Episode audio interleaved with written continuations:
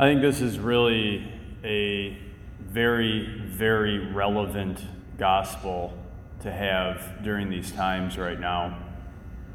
We, we have today probably some of the most unstable times that I'm sure many of us have ever seen in our lifetimes, um, particularly as a group, um, not, not on an individual level. We are suffering from this lack of stability and balance.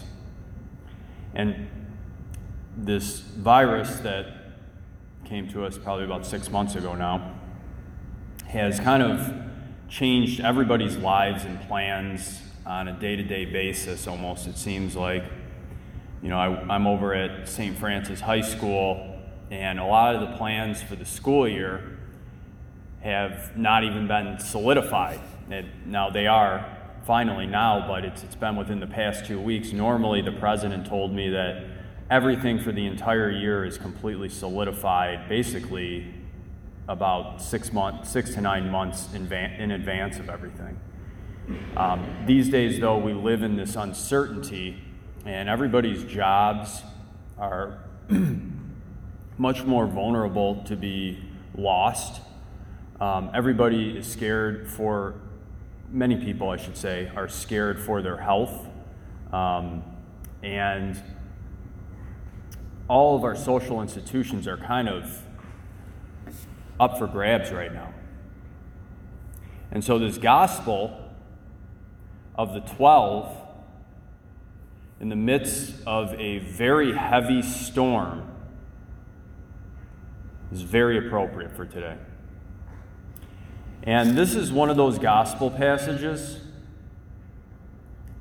that every single word is soaked with meaning, especially this gospel passage.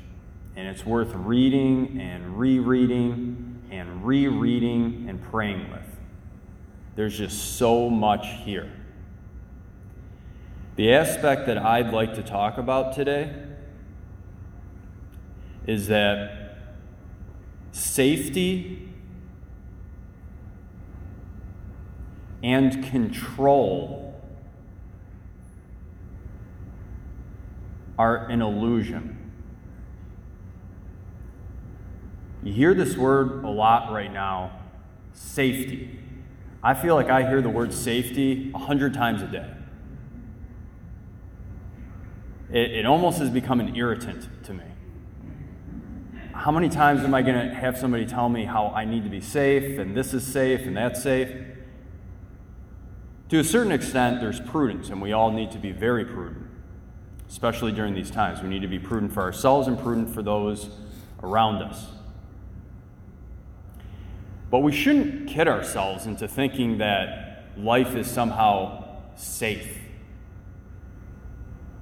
There's no such thing as safety except for in one way safety is only found in following the will of God. Safety is only found in following the will of God. In God's providence. Everything doesn't happen for a reason. It's one of those phrases that kind of pesters the modern American uh, culture. It's not true. It's not true. Think about do you think Hitler and what he did in the 1930s, 40s? You think that was a part of God's will and that happened for a reason? No. That was, that was evil. That was someone cooperating with evil in their own free will. God does make all things work for the good of those who love him, though. Peter is kind of our example of that in today's reading. Jesus, at the beginning of this gospel, says, and this is an immediate continuation of last Sunday's gospel, by the way. Jesus started off last Sunday's gospel in prayer. right after he heard about John's death, which is devastating to him. And then he feeds those and cures those who need feeding and curing. And now we start off here, and Jesus is separating himself with the 12. And he needs to go and spend more time in prayer. He wants to spend more or less the whole night in prayer. And so he says, I'd like you guys to get into the boat and meet me on the other side. Precede me. So you guys go first, I'll meet you there. That's their mission. That's the place of safety for the 12 in following what Jesus is asking them to do. Now, notice then what happens. Even though they're following God's will,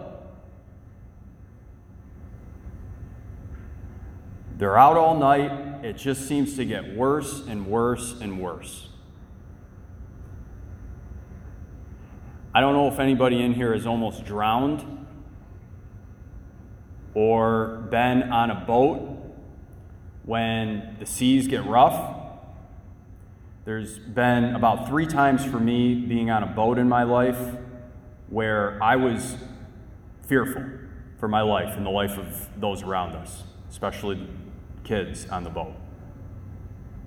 It was on Lake Superior about 10 years ago now, driving a pontoon boat uh, with a couple other pontoons, all family. And Lake Superior sometimes can just change immediately, the weather.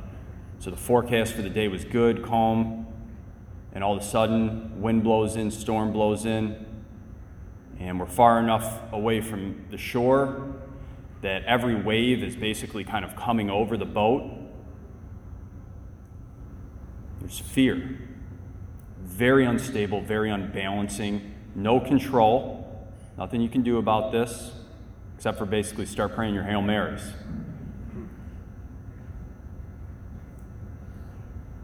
And so, in this instability,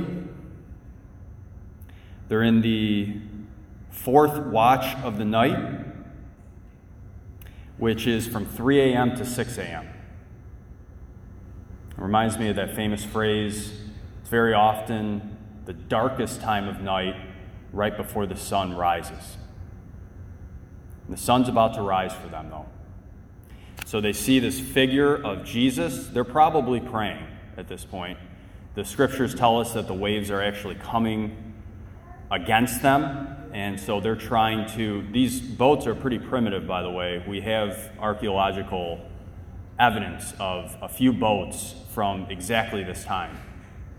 I've seen them in person.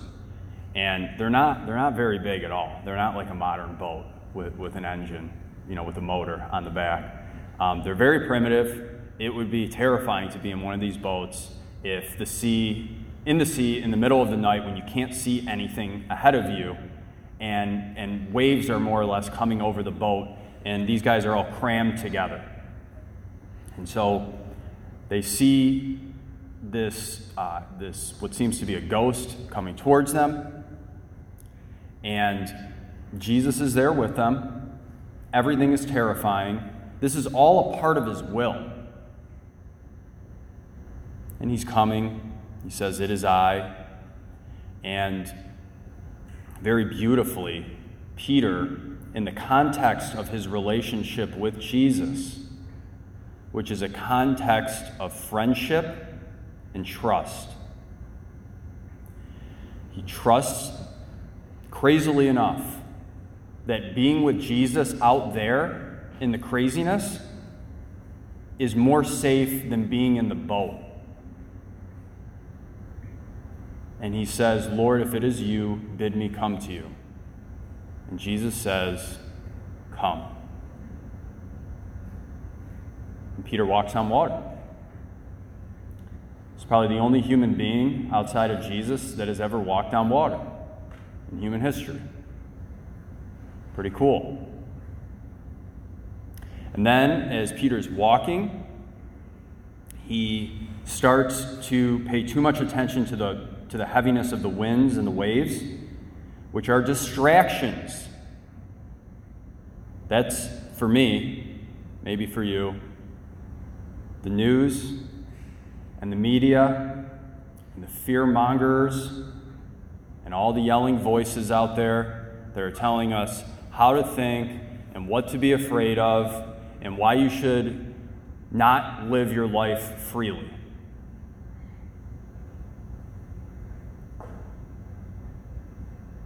Distractions. What's God calling us to do? What's God calling me to do? Because God's not going to let me sink. I'm not in control of my life. Peter was not in control of walking on the water. It's not safe to live life. The only safety is in following Jesus, being in relationship with Him, discerning His will, and following it. That is our safety. Lord, save me. I'm drowning. Lord, save me. And immediately we're told, that's the word that's used. Immediately, Jesus saves him, puts his hand in the water, picks him up. And I kind of thought Peter had some faith because he was walking on water, but Jesus says, You didn't have any faith. Could have kept going after it. We probably could have walked to the other side together. But that's okay. I understand your humanity. I still love you. I'm always here to save you. Jesus, help us to have that relationship that Peter had with you where he was able, just in trust and friendship, to be completely at peace in the midst of the storm and take those steps on the water.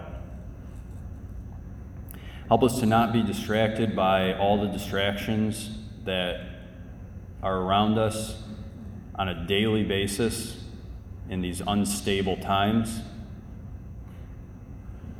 Help us to let go of control, to be prudent, but to let go of false notions of control. And follow your will, Lord. Help us to find the safety in following your will and in relationship with you. We ask this through your holy name, Lord Jesus. Amen. St. Peter, pray for us. And let us take a few minutes in silence to just listen to and speak with the Lord Jesus in our own hearts.